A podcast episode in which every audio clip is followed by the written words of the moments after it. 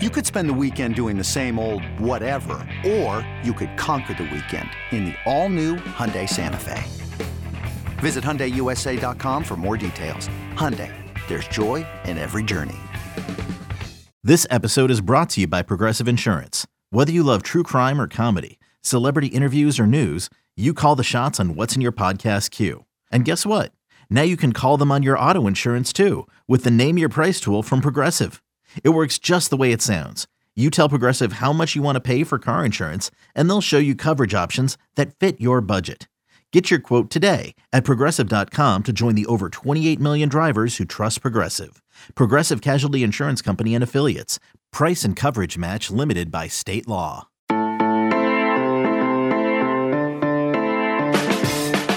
College athletics is in a complete upheaval and it might not be slowing down anytime soon with conference realignment, even though we thought it might be slowing down as this football season approaches this upcoming fall. Hello, I'm Brandon Marcello. You're listening to the College Football Daily. It is Wednesday, March 1st. So, the ACC has been relatively quiet amidst all this conference realignment with USC and UCLA pending departures from the Pac 12 to the Big 10. Meanwhile, Texas and Oklahoma are about to leave the Big 12 early to jump to the SEC. Meanwhile, the future of the ACC is not necessarily in question, but the question is is how strong is the ACC moving forward? And you've got some schools, including Florida State, which is a blue blood, wondering how they fit in the picture not just in the ACC, but potentially elsewhere. To make better sense of what the future of the ACC and for that matter, college athletics holds, we bring in Chris Nee with Noles 24 7 to discuss the latest happenings in Tallahassee and really uh, a domino that could end up being a gigantic one if some of these shots being fired might prove true or if it's just a lot of smoke in the air. So, Chris, take us back to last week. This is really nothing new for those who may have been paying attention to Florida State as far as just the the public discussion discourse from athletics director Michael Alford, who has made it known they're not quite happy with the payout structure right now with the ACC. It's an equal revenue distribution like it is at most Power 5 conferences, but Clemson and Florida State have made it known to the conference office we want our share of what we're worth. And Florida State's commissioned its own research to look into that. And what they believe is that instead of receiving about 7%, they're worth 15% of the revenue there in the ACC because of the TV ratings it brings in. So, Chris, I say all that to say this why is Florida State going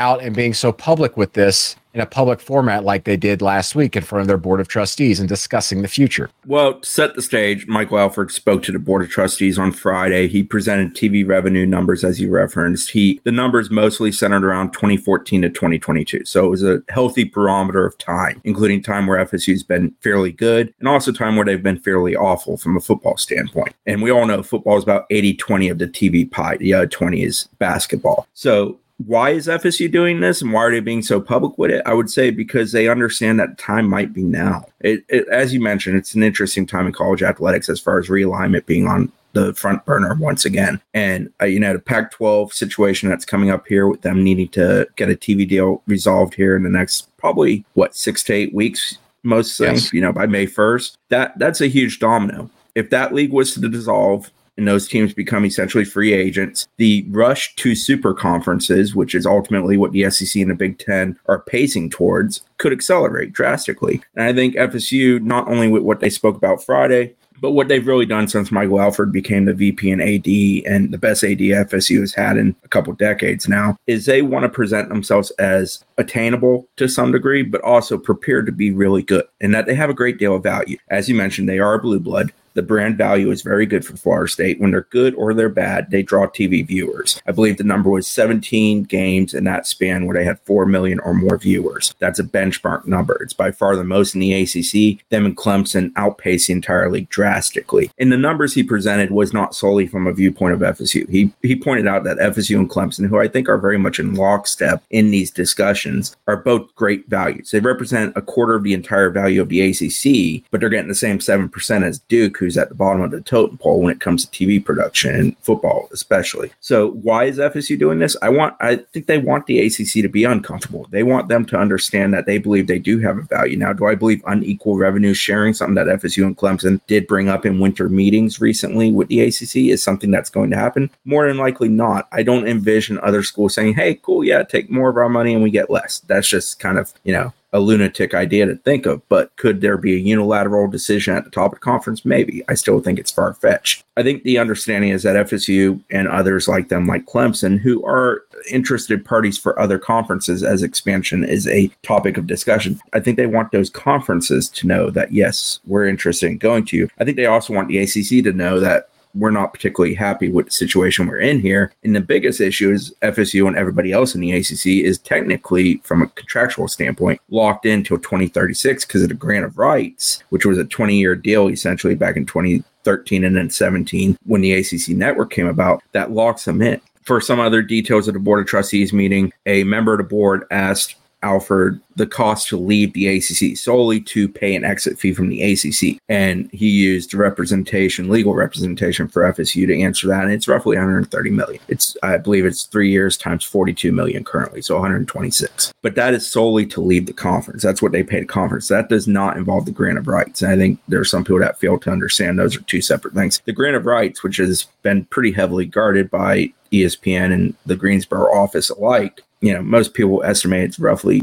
you know, 400 to 500 million possibly to have to leave as of today because you're having to pay for the next 12, 13 years. And well, other people are like, well, you just leave and you fight it legally. Yes, you could do that. But if you lose, they own your media rights. So you can go into a league and make, you know, 72 million or the 80 million of the SEC or the Big 10 estimates or even the Big 12 estimates, what, 50 million? You could potentially make that. But at the end of the day, you don't own your media rights if you can't win that legal battle. So I think FSU wants to put public pressure out there, but at the same time, it's it's so many moving parts and so many pieces where it's not as easily said as done. Yeah, it's it's it's there's a lot of moving parts as you said, and as you mentioned, there it also gets complicated because ESPN going forward owns all TV rights for the SEC. It owns all ACC rights for the most part, and they own both the ACC network and the SEC network. So ESPN would have to get involved at there at some point because if Florida State were to say, "Hey, we're going to the SEC. We're to fight this in court or we'll even pay it out, it becomes an issue of, well, the ACC's going, okay, so we're losing this team. ESPN, continue to pay us what you, we've been guaranteed in the contract. And then ESPN might say, no, one of your big programs has gone and gone to the SEC. And then meanwhile, the ACC has the Florida State rights and they're giving up the money that they're getting from the SEC in part back to the ACC potentially if they were to lose that lawsuit if that were to even go to court then you got to consider the others in this in this fray? What does clemson do? What do the other schools in the acc do? And with this grant of rights as you mentioned heavily guarded not necessarily a secret but heavily guarded there's all these words out there and rumors that the only way to access it is if you go to the conference office and actually sit yeah, down and they won't send it. copies out yeah they won't send copies out lawyers have been going in and out there to look it over over the last year at several ACC schools. And not to mention, a lot of this, uh, the grant of rights money, the estimates out there are just estimates. You've seen those numbers vary wildly, but they're very expensive. And I think for people to look at comparison's sake here, look at OU and Texas here recently. They didn't want to leave the Big 12 early because they were looking at just a about $120 million buyout themselves. And then they decide, okay, instead of leaving two years early, we'll leave a year early and pay $50 million. And even that was kind of a push to get that done. We're talking about 10 times as much for one school for Florida State. But there are workarounds, right, Chris? And that say you get enough programs in the ACC in the long run over a several year period go, hey, we're leaving the ACC. Some of us are going to the Big 12. Some of us are going to, you know, the Big 10, maybe even the American Conference. If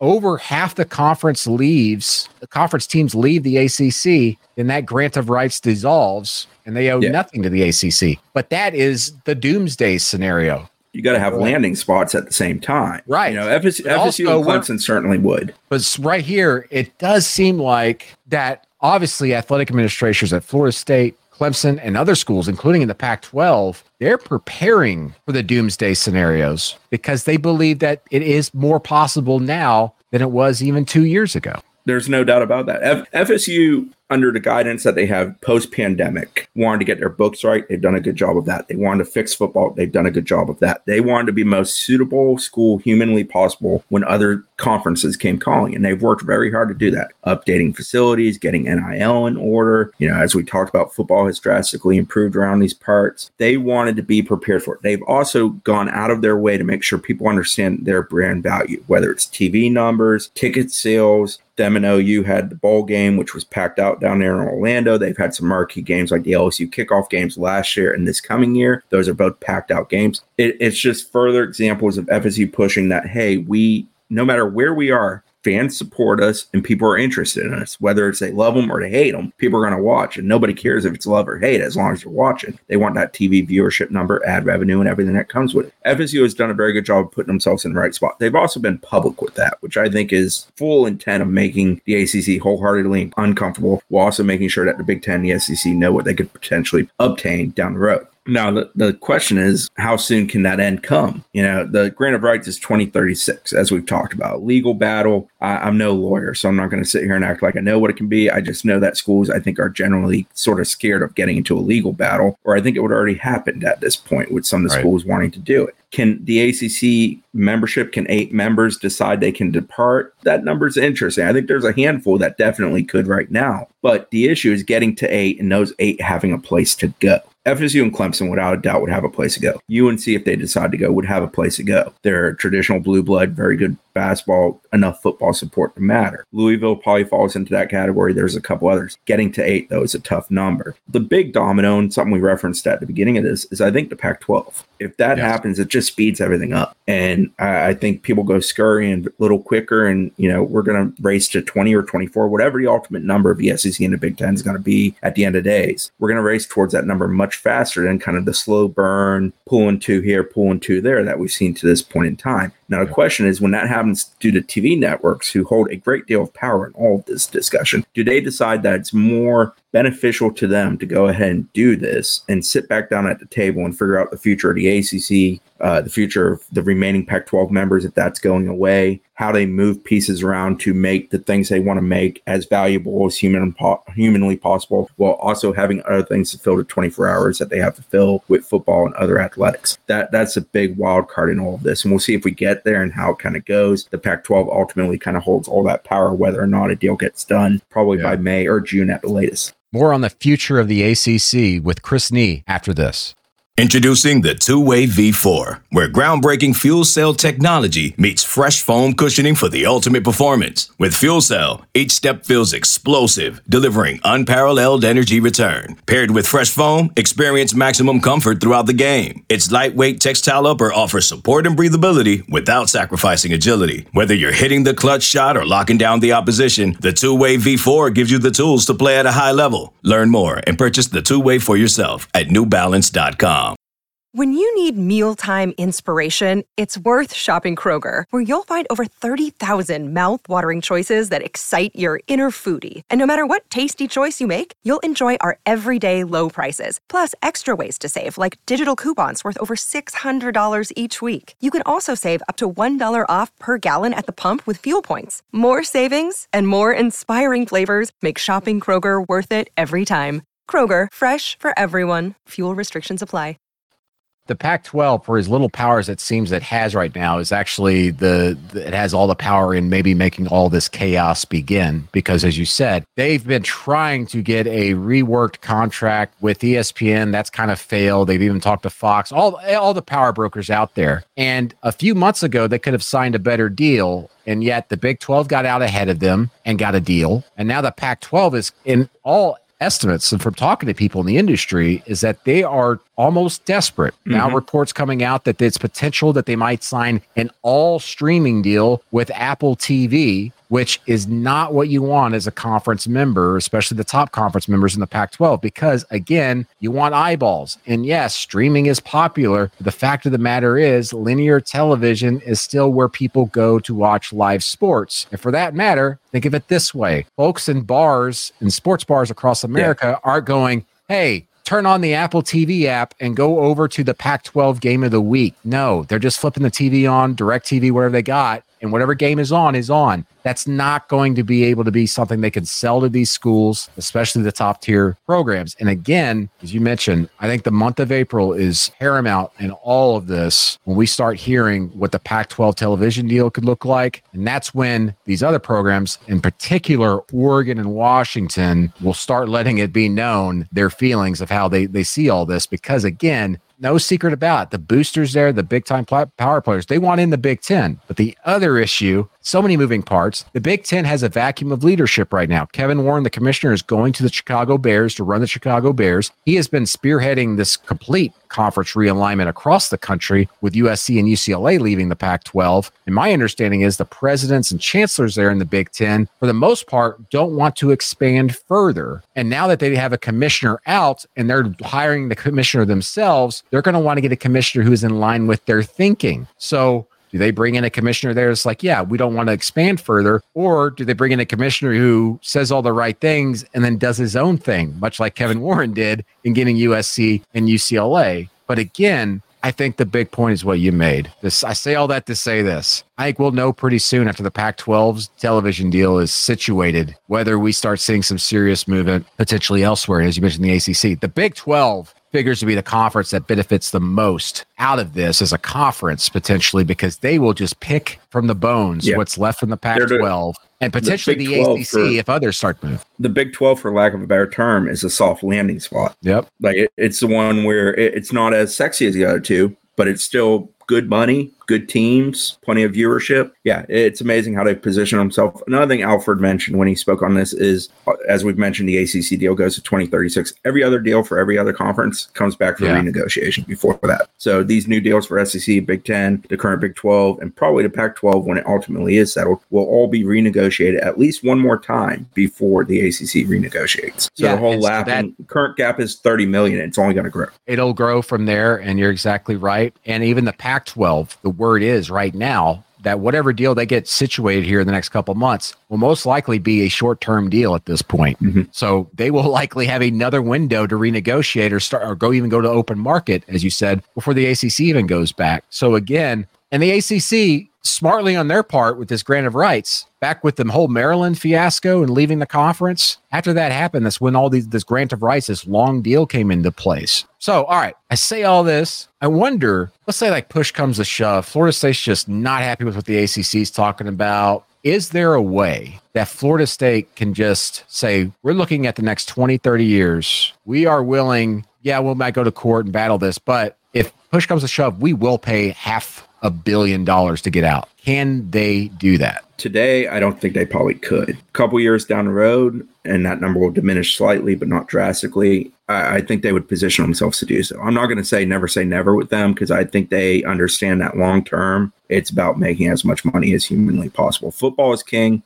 I think the pandemic taught every school in the country that that has a good football program of it drives the ship. You know, I don't want to get into a side discussion of student athletes and pay and NIL and ultimately possibly amateurism going away and them becoming employees. But football is going to drive that financial bus. And I think FSU understands that better than most. And they want to be well positioned to be a successful program long term. That, you know, good, bad, or ugly over the last decade, they're still one top 10, 15 programs as far as attractiveness to the nation, as far as viewership and all of the things that comes with that. They want to live that lifestyle. And you can't live that lifestyle in the ACC. So I think they understand that if things don't change around the neighborhood they're in, they're going to have to move and it's going to take whatever means necessary. I just don't think it's going to happen overnight, barring, you know, TV coming to the table and renegotiating because of a drastic shift in all everything that we've talked about here, especially Pac 12 in the coming months. I don't think it happens in the short term. I think it's more of a long term play, but I think they're certainly positioning them, themselves ultimately move. I don't want to speak wholeheartedly for them. I don't think they have any interest in being in this league when that contract ends. And I don't think they want to be in that league as that contract's still going on. And, and hey, listen, and there's been murmurs the last couple of years, as you know, Chris, of Florida State through intermediaries speaking to the SEC, just feeling things out, seeing, I mean, and anybody smart enough would do that anyway in the background. And when you when you look at the future of the ACC,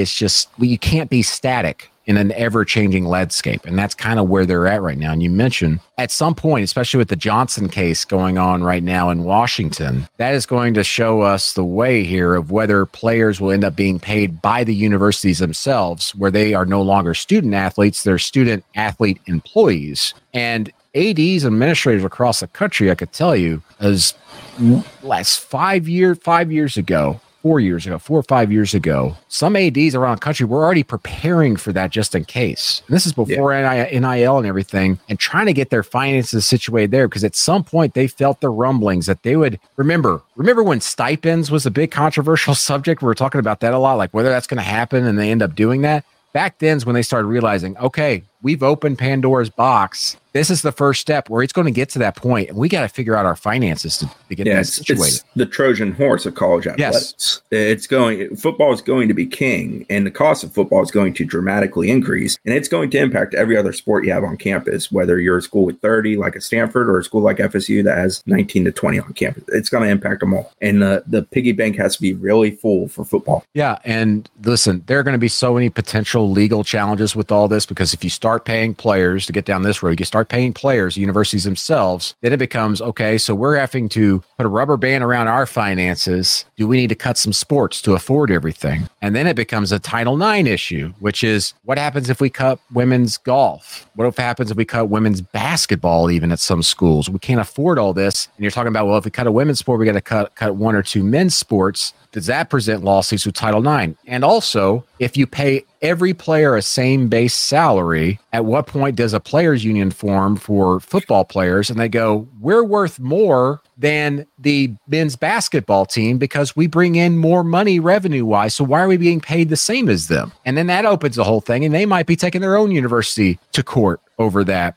as a players union. So this you understand folks why this college sports has always been kind of a business, but now it is a big time professional business and the the days of I would say free spending where we were just seeing all the upgraded facilities and everything, that's been slowing down for the last few years in most spots. It will slow down even further here in the near future. And I think that's why you're seeing a lot of programs, including even the likes of Kansas, spending a lot of money right now as quickly as possible to get upgrades done and to renovate and to put in new facilities because on the horizon, they're preparing for the day where that money is not going to be available. They're going to be spending most of their money paying players and dealing with other issues like that. It's it's it's the game as much as it's changed the last two to three years since the pandemic. It, it's opened everything up, and there's no going back. There's only a matter of more change in the future that will just cost more and more money, and that's why again, Florida State, Clemson, and others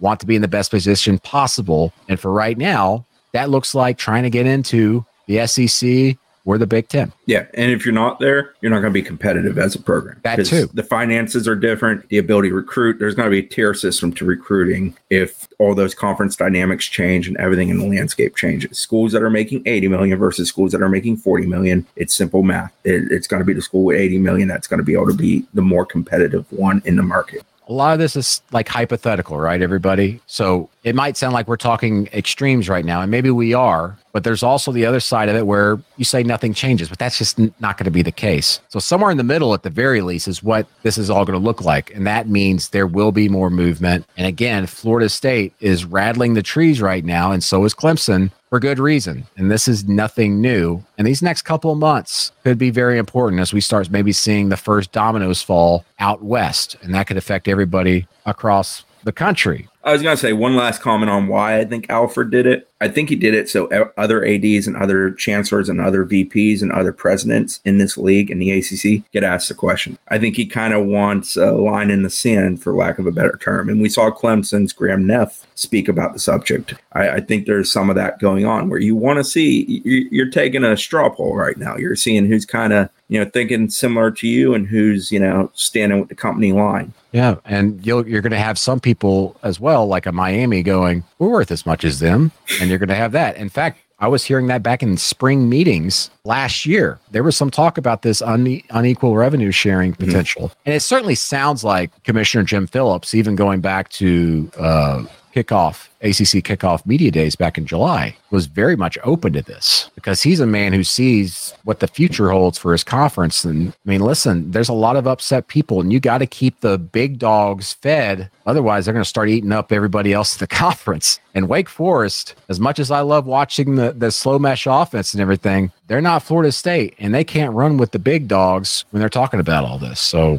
fascinating discussion, Chris. And uh, again, I appreciate you joining us and talking about this. One last question Where is Florida State playing football in five years? 2028, the fall of 2028. Where are they? I have long believed that if FSU left the ACC, they'd end up in the Big Ten. Why So I that? really do. Well, I think the market, and I know, you know, the old ACC growth plan of TVs and market, that's kind of died to some degree as Yeah. streaming and things have happened. But still, obviously, the SEC is in Florida with the Gators. I think Florida State would be appealing to the Big Ten. I think FSU getting their academics in better order, top 20 public university now, I think that helps. They're non AAU school, and that's usually been a sticking point for the Big Ten. But I think we've gravitated a little bit away from that in this discussion because as you expand, there's only so many that offer that. And the, and the likes of Nebraska have been teetering on mm-hmm. that type of yeah. So go ahead, yeah. And I think you're going to see a pod system in the growth of these leagues. I think you're going to have schools in the south, east, west, you know, every piece. So you're going to have pods. So I think FSU allows the Big Ten to have a little bit more of a regional pod, and they're a centerpiece of that pod. And I think it would be appealing to them. So I, I've just personal opinion on that. It's always been that I thought the Big Ten seemed like the more likely destination than the SEC. Currently, that would actually mean a little bit more money in comparison of the two, but it's not drastic. I think that money difference really probably doesn't matter when you account for travel and those kind of things too, comparatively comparing the two leagues. Okay, I'm only for it if Notre Dame gets to join the Big Ten too. If they decide to join the Big Ten, I think it's safe to say that's always seemed like the likely destination for the Irish. And they're in a wild card in this whole discussion, too. And, you know, I think last year, uh, I forget which member of their hierarchy it was, but he spoke up a bit about their affair with the ACC and where things stood. And I thought he was planting some seeds, but it seemed to calm down there in South Bend as far as I'm talking about that quite as much. But I'm interested if maybe that ramps back up going into, you know, June, July, August, the the pre kickoff season, as we like to call yeah, it. yeah. Jack Swarbrick, who's very much involved college football playoff and all that, has been very pu- public in saying, "Hey, listen, we're okay with being independent. We may not need a conference, but we have to be open to that." Mm-hmm. And meanwhile, you have the ACC with Jim Phillips saying. Hey, we got a great relationship with Notre Dame. We, That would be a smooth transition. I mean, he has straight up just said that. Meanwhile, you got Notre Dame sitting there going, "It's it's it's great to be loved," but you got people in the background there going, "We would like to be independent, but if we're going to go somewhere, it's going to be the Big Ten. Yeah. So Yeah, it felt like a really nice dinner date where they got up to go to the bathroom, but they were actually on the phone with somebody else. You're exactly right. All right. Chris Nee, Noles 24 7. Thanks for joining us on the College Football Daily. For our producer, Lance Glenn, I'm Brandon Marcello. What a fascinating discussion as we see the college landscape continue to shift as maybe we're not done with conference alignment. We'll see you down the road.